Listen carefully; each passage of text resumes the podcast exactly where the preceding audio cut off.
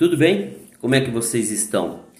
É, voltando aqui, e tinha gente já me mandando mensagem perguntando é, quando que eu ia conseguir passar essa parte mais interessante, não que as outras tenham menos importância do livro, Educação com Mentoria, a parte de como eu consigo orientar, a mentorar vocês a construir a sua curadoria de aprendizados, de novos aprendizados sabendo que o conhecimento está em todos os lugares.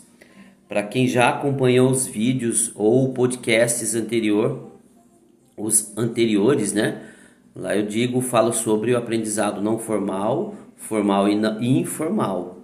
Então, sabendo que esse, existem esses aprendizados, aqui eu vou orientar vocês por meio do livro é, essa curadoria, como que você consegue ajustar. Lembrando que o livro está sendo vendido no Clube dos Autores, você pode colocar no Google, Clube dos Autores, manda buscar lá Educação com Mentoria e já vai aparecer o livro. O livro tem PDF ou físico, colorido ou preto e branco, tá? É, e na bio do Instagram também tem o link direto. Então, antes de começar, deixa eu tomar um gole do meu café aqui. É o seguinte, pessoal, para organizar a curadoria, é, conforme já a história toda contada aqui no livro, nos capítulos anteriores, é, eu, eu debrucei, a verdade é essa, né? Como dizem, né? Eu sentei e fui fazer. E porque eu estava angustiado, eu queria aprender, aproveitar até aquele momento de pandemia a desenvolver outras possibilidades de aprendizado. É onde eu descobri, eu já tinha ouvido falar do, do Lifelong Learning, mas daí eu me aprofundei mais nele, né? E fui a desenvolver, fui testar. E, e, de fato acontece, de fato funciona. A gente aprende mesmo, isso eu não preciso orientar, a gente sabe que a gente aprende de, de várias formas, mas o como que a gente arruma né, a casa, como que a gente se orienta para buscar esses novos aprendizados. Então eu montei uma planilha básica para quem sabe mexer com Excel, simples, simples de tudo. Eu coloquei até uns itens aqui no quadro branco atrás, que está no livro, na página 47. Essa, esse primeiro modelo de, de organização de, cura, de curadoria. Então o que acontece? Eu coloquei aqui na planilha, se vocês vão olhar aqui, tá aqui ó. Eu coloquei na primeira coluna data, na segunda coluna, novo aprendizado. Na terceira coluna, plataforma. Como está aqui, ó, plataforma. É, na quarta coluna, eu coloquei aprender a aprender, né? É, e coloquei entre parênteses prática. E na última coluna, eu coloco skills ou eu coloco, como eu coloquei ali, área. Tanto faz.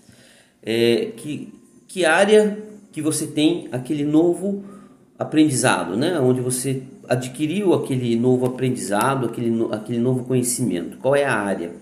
Por que, que eu fiz dessa forma, né? Esses tracinhos vermelhos são cada item da planilha, da planilha certo? E embaixo um exemplo que está o mesmo aqui no livro. E você pode montar o seu para testar aí. Aconselho você teste.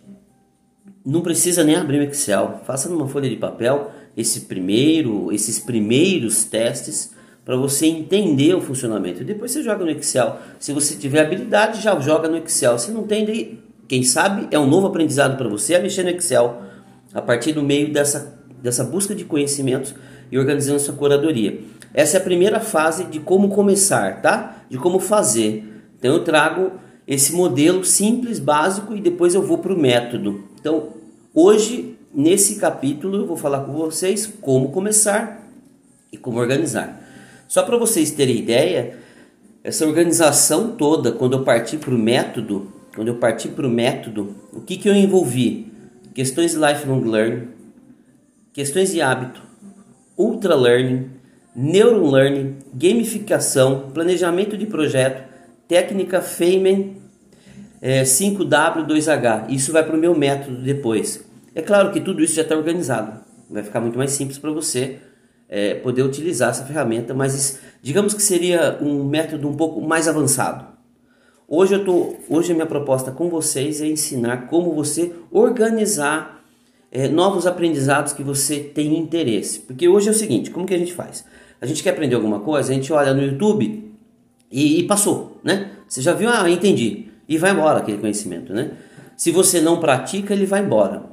Daí, um novo interesse pelo mesmo assunto, o que, que você vai fazer? Joga no YouTube de novo. Correto? E como que a gente consegue fazer que esse conhecimento fique permanente ou por mais tempo com a gente, né? Dentro da gente. Então, ou seja, dentro dessa planilha básica, dentro dessa planilha básica, que eu estou mostrando aqui no vídeo.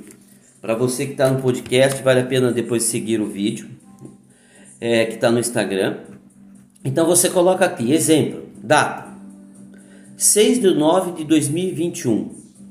É, o que que eu, o que que eu, o que que eu, qual é o tema? Melhor, qual é o tema do qual eu, eu aprendi alguma coisa? Quanto vale a vida? O que, que é isso daí? Esse tema que eu coloco aqui, novo aprender. Quanto vale a vida? Na coluna tá novo aprender. Quanto vale a vida? Esse é o tema. Mas o que, que é isso? Plataforma Filme Netflix. Filme Netflix. Isso eu fiz. Isso daqui é da minha planilha, planilha pessoal, tá, gente? Isso aqui é o que eu fiz. Lógico que ela é muito mais longa que isso. O que, que eu aprendi? O que, que marcou em mim nesse filme? que eu coloco na próxima coluna, aprender, aprender e prática. O que, que é prática? Para vocês entenderem o que eu aprendi. A prática que eu estou fazendo com vocês agora, que eu fiz no passado também com outras pessoas. Eu estou ensinando, eu estou passando essa informação para alguém, então eu estou aprendendo a aprender. Então, ou seja, eu estou solidificando aquele conhecimento dentro de mim. É onde eu consigo fazer com que ele permaneça mais comigo, mais tempo comigo. Então, ou seja, eu estou ensinando. Então quem ensina aprende. Então a gente aprende a aprender. Então eu aprendo que ensinar eu aprendo muito mais. Aprender a aprender. Então, o que, que eu aprendi com esse filme? Quanto vale a vida? E eu coloquei apenas um resuminho aqui. A vida não tem preço, mas quem fica tem e terá necessidades e dificuldades para prosseguir suas vidas. O que, que significa isso? Ah, só para lembrar. A área eu coloquei comportamento organizacional como a gente tem que se comportar com determinadas situações. Por isso, a área comportamento organizacional é para gente, para eu separar, né? Quais são as áreas. Para depois eu poder filtrar essa planilha, o que, que é comportamento organizacional, o que é marketing, o que é negócio. Eu consigo montar um, toda um, um, uma organização muito mais fidedigna, né? Dos conhecimentos que eu busquei naquele mês, naquele ano, naquele semestre e assim por diante. Resumindo, esse filme é, não estou fazendo propaganda dele, estou apenas exemplificando o que eu aprendi, tá? Quanto vale a vida? Eu aprendi que é, num acidente automobilístico, uma pessoa que é atropelada e vem a, a, falecer e o motorista é culpado. É o que é mais ou menos o que passa no filme. E daí o que acontece? É, qual é o preço a se dar àquela, àquela vítima? Que ela morreu. Não, o processo é esse: a pessoa está sendo incriminada e precisa. É, e eu não estou dando de advogado, nem quero invadir essa área, essa área do direito. Quem é aí, fique à vontade. É, apenas estou exemplificando aqui a base de conhecimento. É, o que eu entendi, porque eu não entendia, né? Talvez alguns não entendam. Colocar preço na vida da pessoa que faleceu.